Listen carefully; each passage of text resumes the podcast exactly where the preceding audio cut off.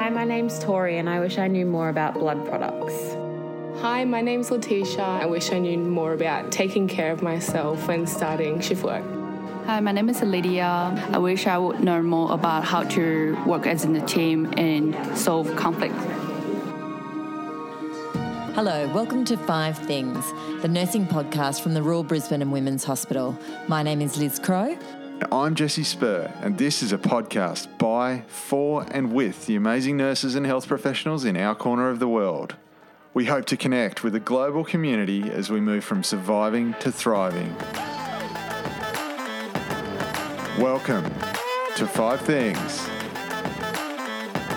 Hello, my name is Liz Crowe. I'm Jesse Spurr. Welcome to another episode of Five Things, and today we are absolutely delighted to be welcoming back Professor Ian Coombes, who is the Director of Pharmacy here at the Royal Brisbane and Women's Hospital. And today, Ian is going to talk to us about the five most common medication errors.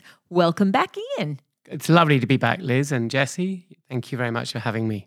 Awesome. We're not going to make you retread the same intro as in the first episode that we spent with you. So we'd love to hear a little bit about your research background and, uh, yeah, anything you think might be interesting to the listeners. Oh, thanks, Jesse. That's good of you to delve back into the past. I guess one of the things having an inquiring mind was that my PhD was to investigate why well intended junior doctors make prescribing mistakes. And, and I think the key thing that we learned from that was that even though everybody felt they had just let down the patient and the team and stuffed up, there were an average four four factors and things that went wrong. And we learned through collaboration with a great psychologist with a name called James Reason, who is the man who in, invented the whole Swiss cheese model, that it's never one thing that leads to errors. It's always error chains. And I think that's something I've tried to take with me when we look at a system approach to how we make things safer for ourselves, the patients, but also, of course, the sad second victims who are the clinicians who can sometimes be involved. And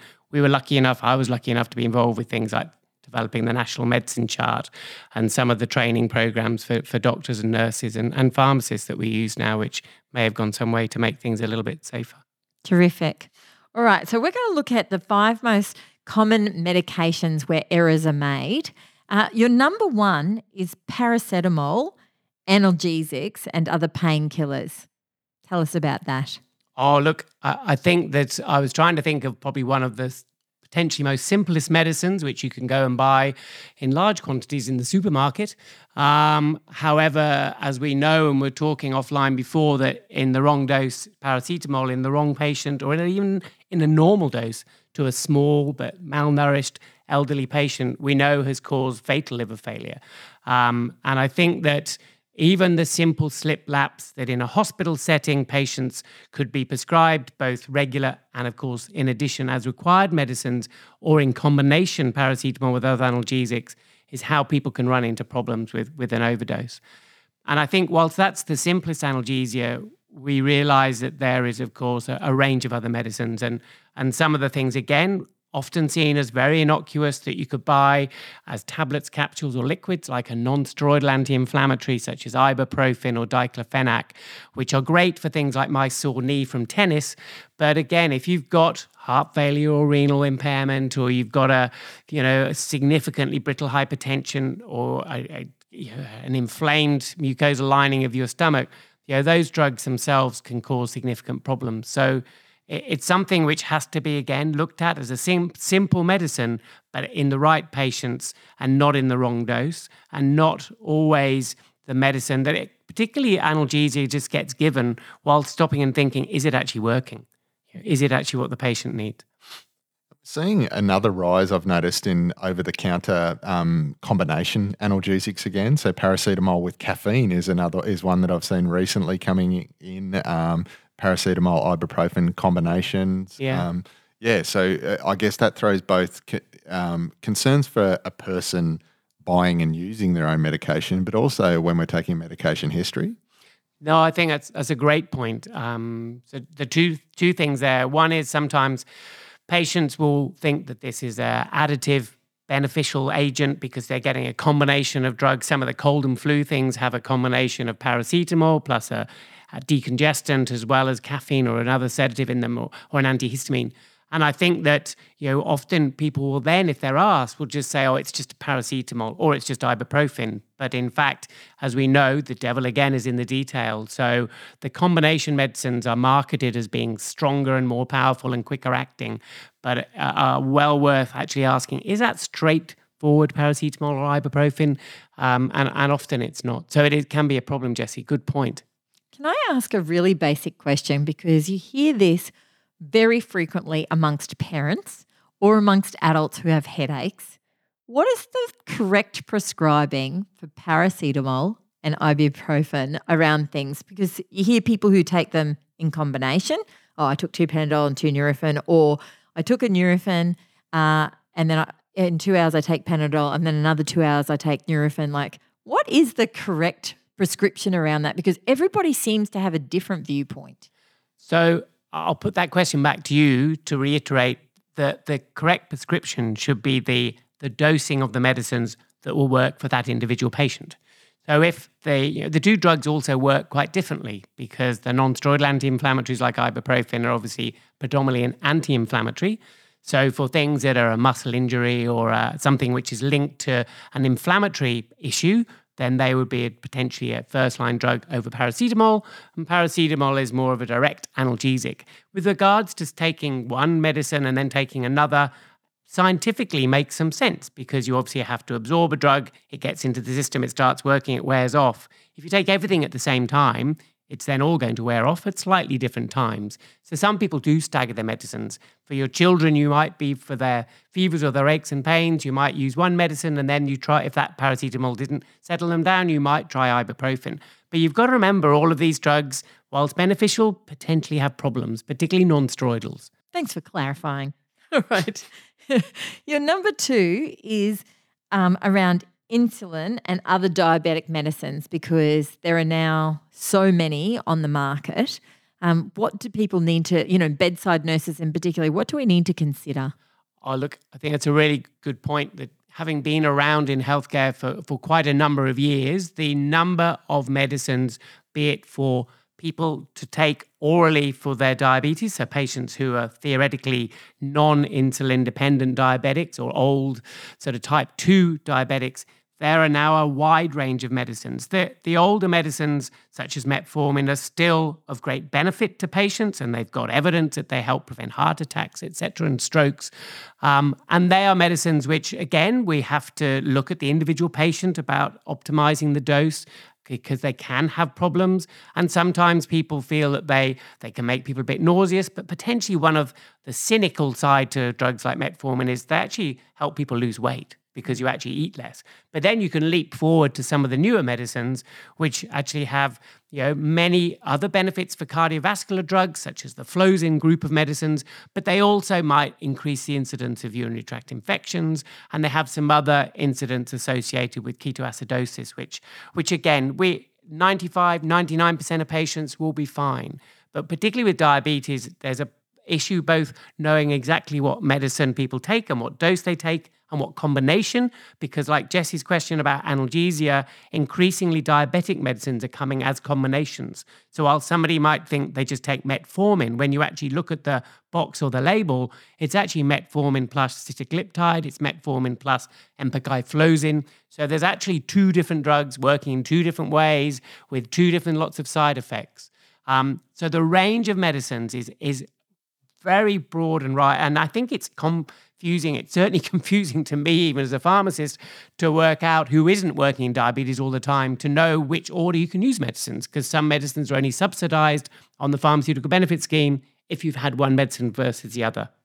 So, in terms of medication errors, like would one of the big problems with this medication be around fasting? Like where where are people getting caught up as a bedside nurse or as a junior doctor?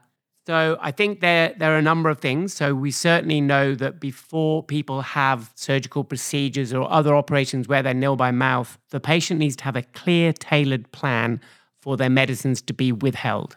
Because we know if medicines are continued during the procedure, clearly if they're not eating or getting a glucose intake, they will potentially go hypoglycemic. But we also know other medicines, such as the Flozin group of medicines, that they can increase the incidence of diabetic ketoacidosis. So they have to be withheld before the procedure as well. That's without going into the whole plan for insulin, because patients, of course, can have insulin, which they might be taking long acting insulin together with bolus doses, or even now continuous insulin pumps, which in certainly in years gone by, people didn't even know to look for under the clothing when patients were admitted that they had a continuous insulin pump going and correspondingly could have got quite significant hypoglycemia.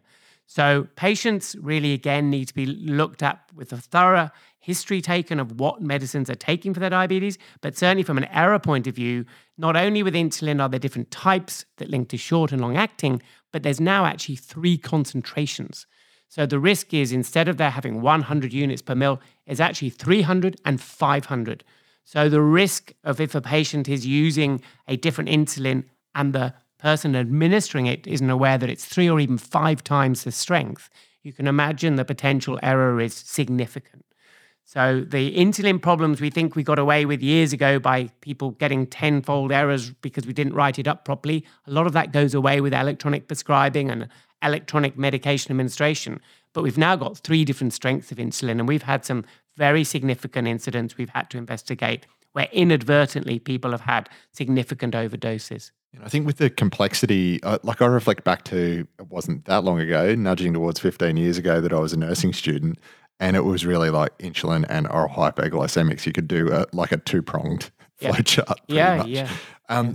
With that additional complexity, and we're seeing this universally across healthcare beyond just medicines, um, we shift to having to my my cognitive bump shift with that is going. I need to think about the diabetic management plan for yeah. this patient yes. rather than going, oh, this patient's on insulin and yep. metformin. Yep.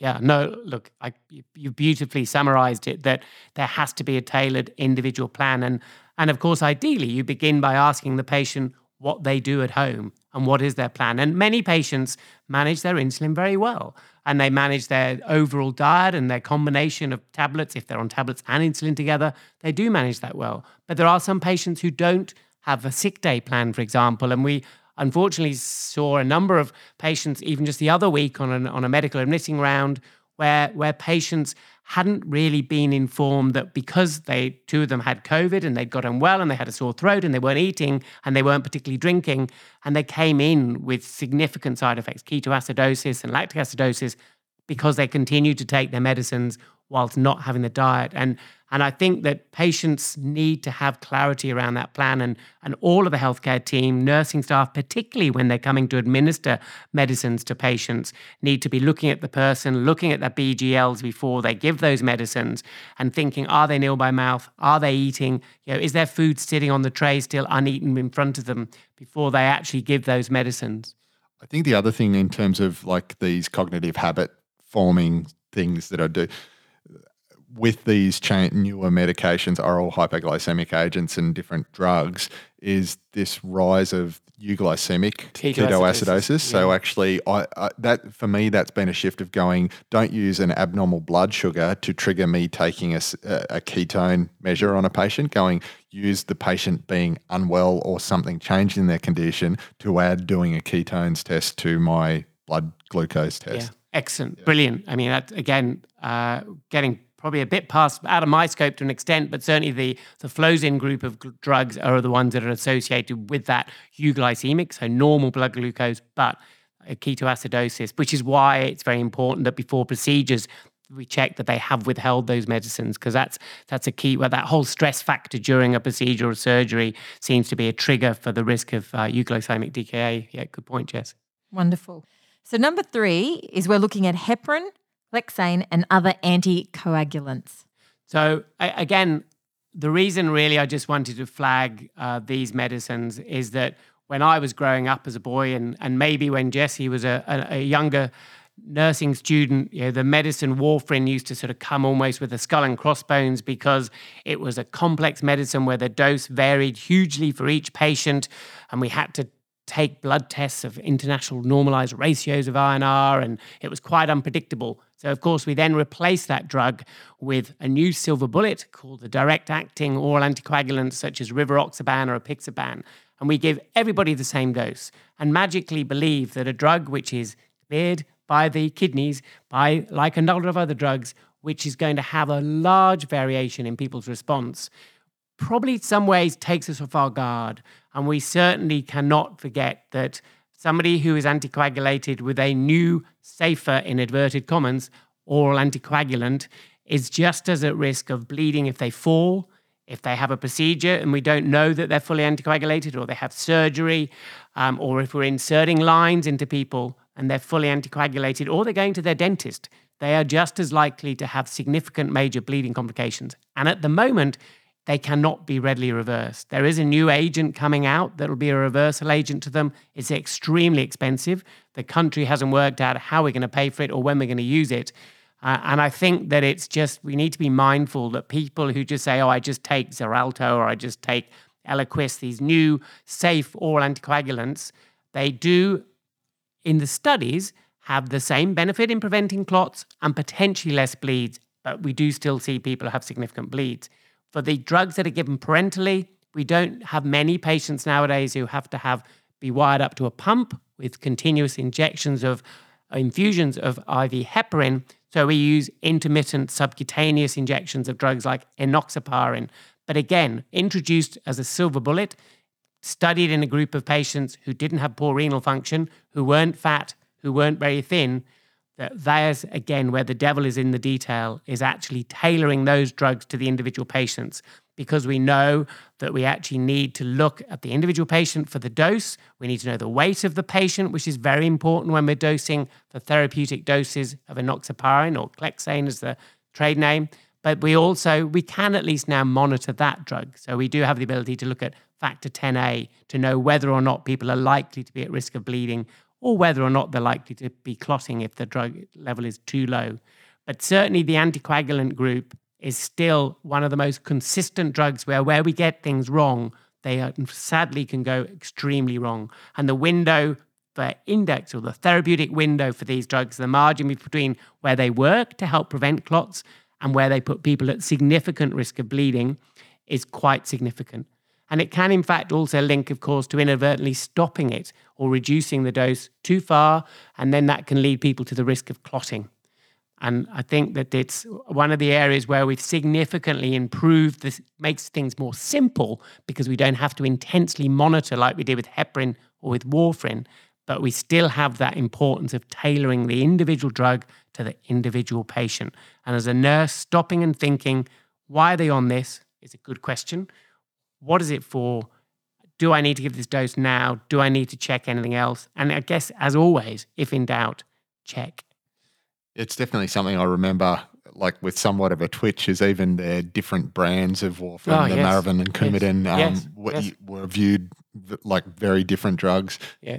And I guess that that forced a, a daily thinking about those medications, which was, I would say, very beneficial, and that has maybe slipped. There's been adaptations to medication charts to having an anticoagulation section Yep. in the medication charts, but that's kind of to me trying to replicate the thinking that was kind of forced upon us with having to daily review. Yep. Um, certainly during acute phase or the commencement phase of uh, warfarin. And Jesse, that's a really interesting point. So, being fortunate enough to be part of the team who developed the med chart and why we put on that section for warfarin was because when it used to be written up regularly, we knew that there tended to be more risk of bleeding because people would be written up for a regular dose.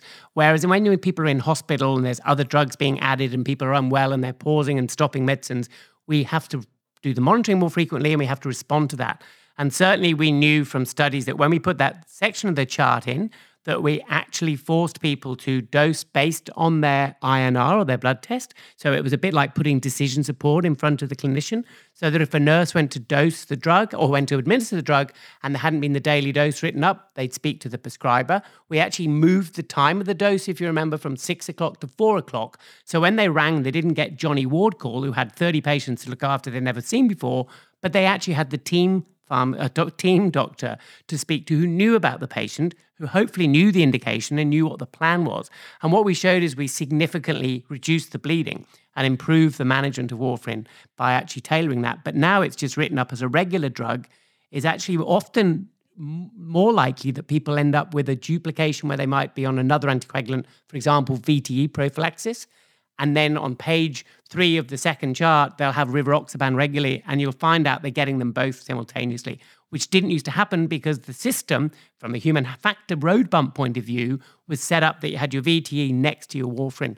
And so the actual brain trigger trip for even that busy, hungry, angry, late, tired, well intended person may well trip, pick it up and, and didn't give the dose inadvertently. Um, if I'm a bedside nurse and uh, we've just started an anticoagulant for the first time and the patient's going to go home for the first time taking something, should I be flagging or would the pharmacist do this? I don't know. That, you know, to be really mindful if you have a heavy fall, if you're going to the dentist, if you're having anything minor, if you cut yourself, that maybe bleeding and risk has changed. So make sure you're always alert your healthcare professional around this. Brilliant. You you really hit most of the key messages there on, on the head, and I think that that is it is a critical point to almost need to in a way consent patients so they do know that this drug is of great benefit if they've got atrial fibrillation it'll be significantly reduce their risk of a stroke if they've had a clot in their leg or their lung or elsewhere it'll significantly reduce the risk of another clot. Never 100%, it'll reduce the risk. However, you're exactly right. They need to know that if they do bump or cut or break something, then there is a higher chance that they will bleed longer and to a greater extent. And it is something, again, which is potentially not so uh, such much of a flag. People used to have to have their warfarin book because they had to get a blood test and they'd be sent off to a different laboratory with a go take this dose for certain days, then get this test. It's now almost a set and forget. There's a loading dose period for a couple of weeks, but once you're on that dose, it tends to say the same.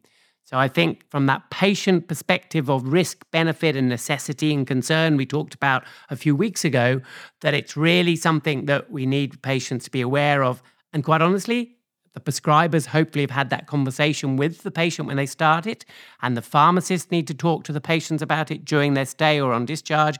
And every time the nurse comes to the bedside, it is a perfect opportunity to say, Now, you're aware we've started this or we've changed warfarin to this drug, and this is what it's doing. Mm. Because getting the patients to begin to understand is such a paramount point for the patients to adhere to the medicines and to be able to achieve the benefits from the medicines, but also to minimize their risks. Mm. Okay. So, our number four is vancomycin and other antibiotics. I think it's really just there's been a recent couple of incidents linked to vancomycin as there are with a number of antibiotics, where great drug, very effective. Again, we like all antibiotics, we want to be concerned about not inappropriately or just sort of flagrantly using it because of the risk of antimicrobial resistance. But it's also a drug that has problems associated with how we physically give it. So you don't to give it too quickly because if we infuse it too quickly, it can cause an infusion related reaction called the red man syndrome. But also, we know that sometimes on its own, or particularly in combination with other antibiotics, that if patients' drug levels are not monitored and the dose not adjusted, it can potentially worsen our renal function. So, a good drug, but again, something which has its potential risks for, to be balanced against its benefits. All other antibiotics, there's a plethora of antibiotics which we use. And we're very fortunate in this hospital, like a lot of hospitals now, that we have antimicrobial stewardship services which help our doctors and our nurses use our antibiotics judiciously and appropriately because probably the reason to flag them as being error prone is that it's uh, probably the fact that we sometimes use the inappropriate antibiotic for an infection where things might be too broad. So, a broad spectrum antibiotic rather than a simpler antibiotic. So, the error is really the fact that ultimately, if we continue to use broad spectrum antibiotics, in the wrong patients at the wrong time, they simply will not work. Okay. And I guess they're another group that seems more prone to allergic reaction or adverse reaction. Thank you very much. Sorry, and I didn't written that down, but I think yeah, Jesse's right. When it comes to actually patients having a risk of a previous reaction or an allergy and getting re-exposed to a drug, the antibiotic group are way up there. And often that is again because we use combination drugs. So, whilst people sort of get drummed into them in medical nursing, pharmacy school about penicillins, when you start talking about Pip/Taz and Timentin, people actually forget that there's a penicillin component in there, but patients don't think about a piptaz allergy. They'll know that they were told not to have penicillins again because as a child they had reaction, you know, significant reaction. So that's a really good point, Jesse. Thank you. And what about, um, again, bringing it back to the bedside nurse? Um, someone's come in on antibiotics uh, because they saw their GP who was kind of a bit concerned, started some antibiotics, but actually we've found out really what the cause is. It's led them to come into hospital. At what point should we be asking questions? Uh, you know, should this antibiotic be ceased? You know, like in terms of, you know, like what's the role that we can all play about saying, you know, how is this the right drug? You know, is this the right drug at the right time? I, I think that we probably, as a developed country, we have access to an awful lot of medicines and we have a, access to an awful lot of broad spectrum antibiotics. I think the risk is that people will often come into hospital present with an infection, source not necessarily identified, exact organism not identified, but they clinically respond after a couple of doses of an intravenous drug. The you know the sort of clinical desirability is, oh, we'll just give them another day or another two days. Whereas I think there is certainly good evidence that many medicines can be de escalated, particularly if you get back sensitivities, and we can put people onto oral medicines. Or, in fact, if there isn't a, an infective source, then as you say, we stop it. And in a number of cases, certainly we know that a shorter course of antibiotics is just as effective as a week or two weeks. Right. Number five is looking at cardiac medicines, particularly within an acute hospital Yeah. setting. Thank you. So I, I think this is sort of a little bit of a personal thing, but it's it's actually based on good evidence that I think a lot of our nursing colleagues have now been trained for some time about the PINCHER acronym, which links to the potassium and insulin and narcotics uh, and other medicines, but it doesn't talk about cardiac medicines. And, and we've done research here at the Royal Brisbane uh, where we've been looking at um, medical emergencies that are potentially linked to medicine related causes. And certainly, whilst we're only sort of halfway through going through the analysis of a series of cases, that there seems to be a consistent theme where patients either are omitted a medicine, be it a, a beta blocker or a vasodilator drug such as an ACE inhibitor or sartan. And in fact, when you look at the MERT, which is associated with a tachycardia or a hypertensive episode, you can actually trace it back to having key cardiac medicines omitted or patients who conversely are are septic and vasodilated and hypotensive, where their cardiac medicines are continued and administered, and then they crash. And I think that you know they are you know widely used for any patients with you know uh, ischemic heart disease, but also diabetic patients end up on ACE inhibitors and ARBs and beta blockers, etc. And I think that you know for a long time they were just seen as just a sort of another routine medicine, but certainly by both omission or commission, cardiac medicines are quite often associated with harm. And a big study we did at the, the PA hospital looking at acute coronary syndrome patients who were readmitted with a medicine related problem is that the medicine group there were particularly vasodilators um, and beta blockers that were associated with problems. And it- it has both a fairly significant impact on the patient, but I would say from my experience, I worked here for nearly two years as a nurse educator for medical emergency response at Royal Brisbane Hospital. Um, these sorts of MET calls related to cardiac meds nearly always end up in a change in disposition for that patient, which has a systemic impact either to coronary care or to ICU. Um, so it has, a, a, and generally after quite a long wrestle of a MERT trying to stop that change in disposition. So there's a lot of lost time to the team, essentially futilely trying to correct the issue. Uh, to keep that patient where they are and keep them on their course of their acute hospital admission, um, and then an inevitable moving to somewhere else anyway. I know. I think that's a really important point, Jesse, because in a current system where we are perpetually seeking improved access to beds, the last thing we need is a preventable medication error leading to harm, which extends somebody's stay or ends up them being transferred to coronary care or intensive care. And I think that one thing that a large study at the Alfred looking at a thousand plus medical emergencies identified that 60% of these medications errors that caused MERT were all preventable. And I think that, again, it's that case of looking at the individual patient. And it might be the fact that they're on a medicine like a specific type of long acting beta blocker, which you might not have on the ward when the patient's admitted and the pharmacist hasn't had a chance to see them yet. It's a probably good flag to think it's going to be 24 hours before they get another dose. They've come in unwell with COVID.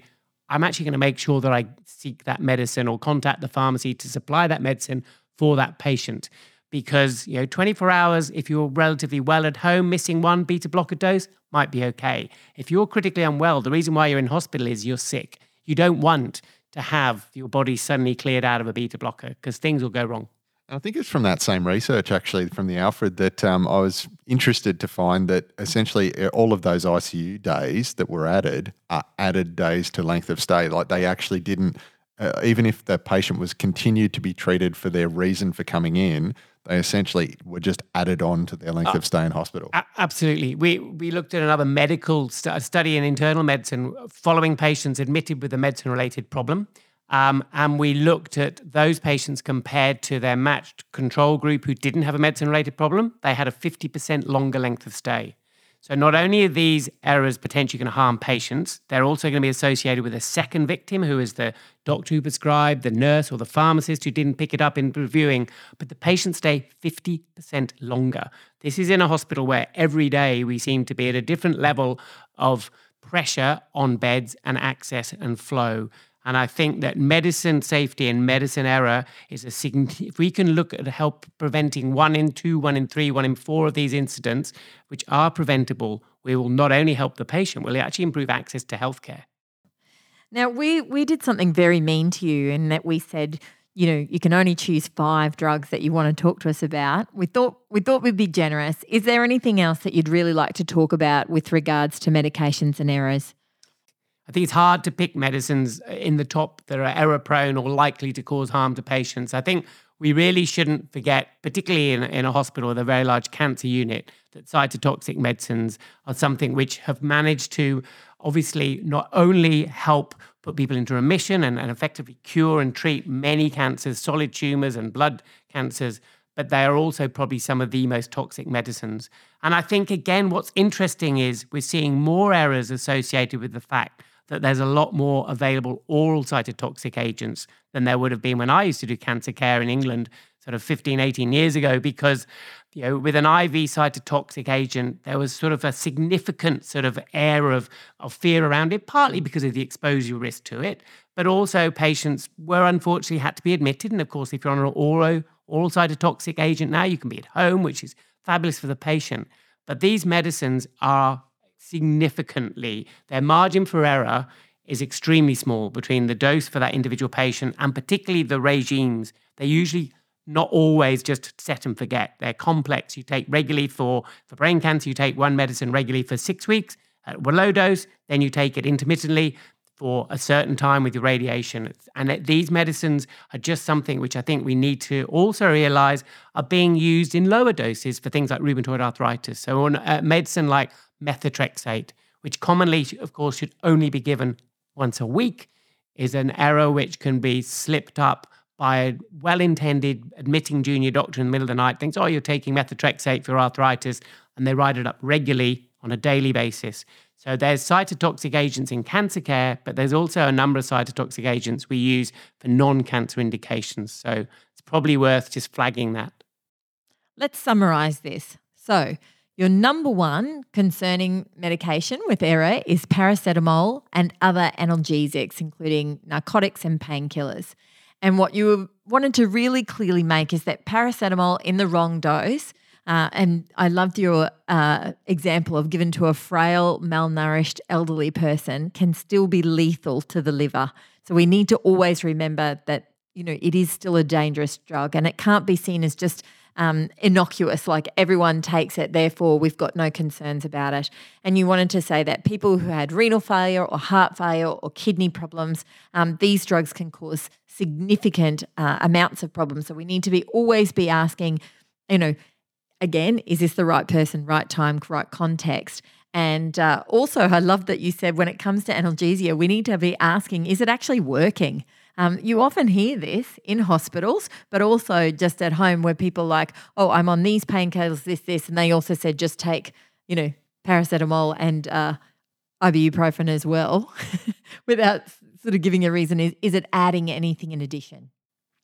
Your number two was on insulin and all the many other varied, broad diabetic medicines. And I guess what I was hearing with this is that there's a huge complexity now around diabetes and that each indi- each person needs an individualized management plan. It can be lots of confusion now because of the different strengths of insulin and there's short acting, long acting, mixed acting, and then there's three strengths of concentrate. So it can be very easy. Like I've just heard you say that, and I'm still, you know, having to really look at my notes and think, what is this? And so in the middle of the night, someone gets admitted. Uh, it's very easy to make a mistake around dosing and prescribing. And it's also, you know, we need to be asking people about continuous insulin pumps because they're not always obvious to the naked eye. Um, and there's this huge range of meds. And when we're thinking about medication errors, we need uh, to really be thinking about fasting. Anyone who's going on nil by mouth, we need to be tailoring or stopping or withholding uh, sometimes the insulin and other diabetes drugs. Uh, we need to be paying attention around hypoglycemia and every person who has diabetes needs a sick day plan. And uh, if we're a bedside nurse, we need to be acknowledging hang on a second, this person hasn't cleared their tray. Do they still need that same amount of insulin? So, it, I guess with diabetes, we've we've come a long way, and that's great for people with diabetes. But the the chances for error and mistake have gone up, and we really need to be thinking about fasting and when people are ill. Very good. All right, number three is on heparin, clexane, and other anticoagulants. Um, and you were saying that there, you know, with the new uh, range of anticoagulants, there's a lot of kind of a set and forget is is the way you termed it. And we need to remember that these drugs have got great benefits, and they also have huge risks.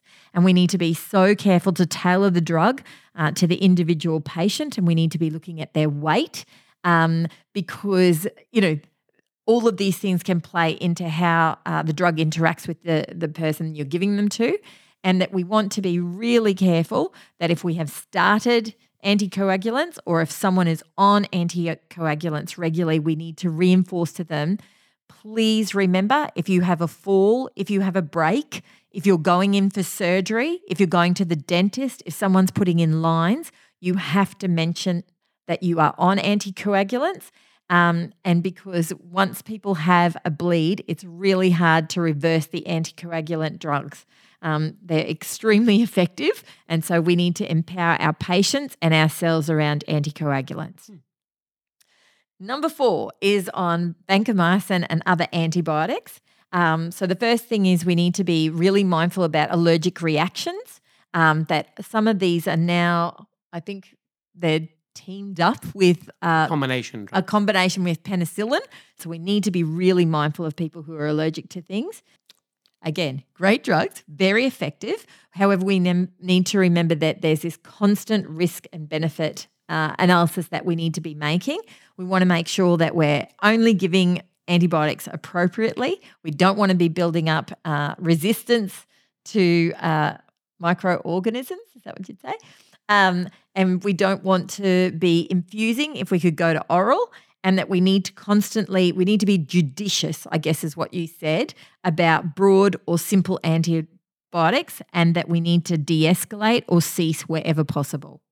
Okay number five was cardiac medicines and you spoke specifically around medical emergencies about how often a code blue or a MERT is called because people have inadvertently missed a cardiac dose uh, they've continued a cardiac dose that should have been uh, ceased, or we've inadvertently ceased a drug that someone has really needed. So we need to constantly be looking, um, particularly you mentioned the beta blockers, uh, where we need people to actually stop and think, what are the key cardiac drugs that this person's on that we need to continue and what actually needs to stop? Because once again, they have got huge potential for benefits and huge potential for for harm. And I guess around this, we're also talking that, you know, the harm for patients is huge, but there's also secondary harm in terms of extended um, length of stay and also harm to our staff when we've accidentally made a mistake.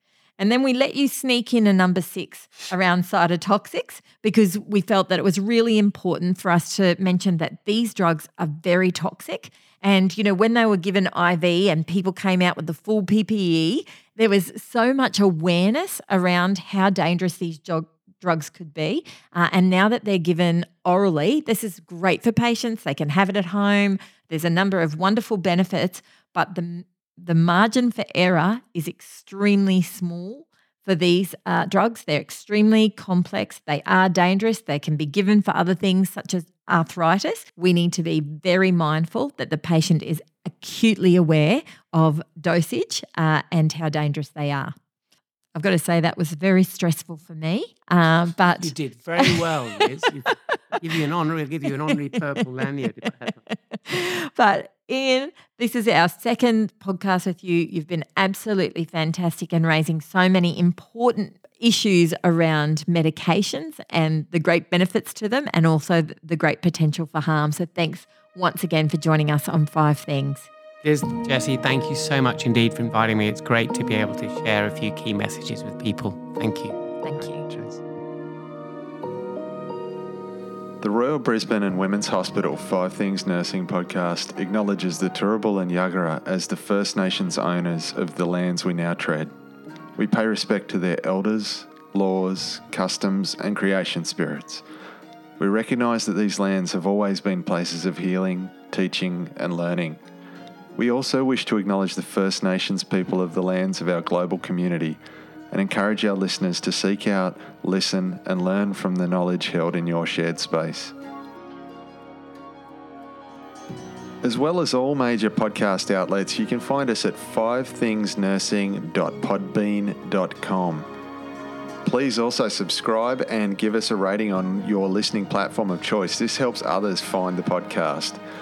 And finally, if you'd like to connect with Liz or myself on Twitter, we can be found at Liz Crowe 2. And for me, it's inject underscore orange. We would absolutely love to hear your thoughts, ideas, or feedback. Thanks for listening to Five Things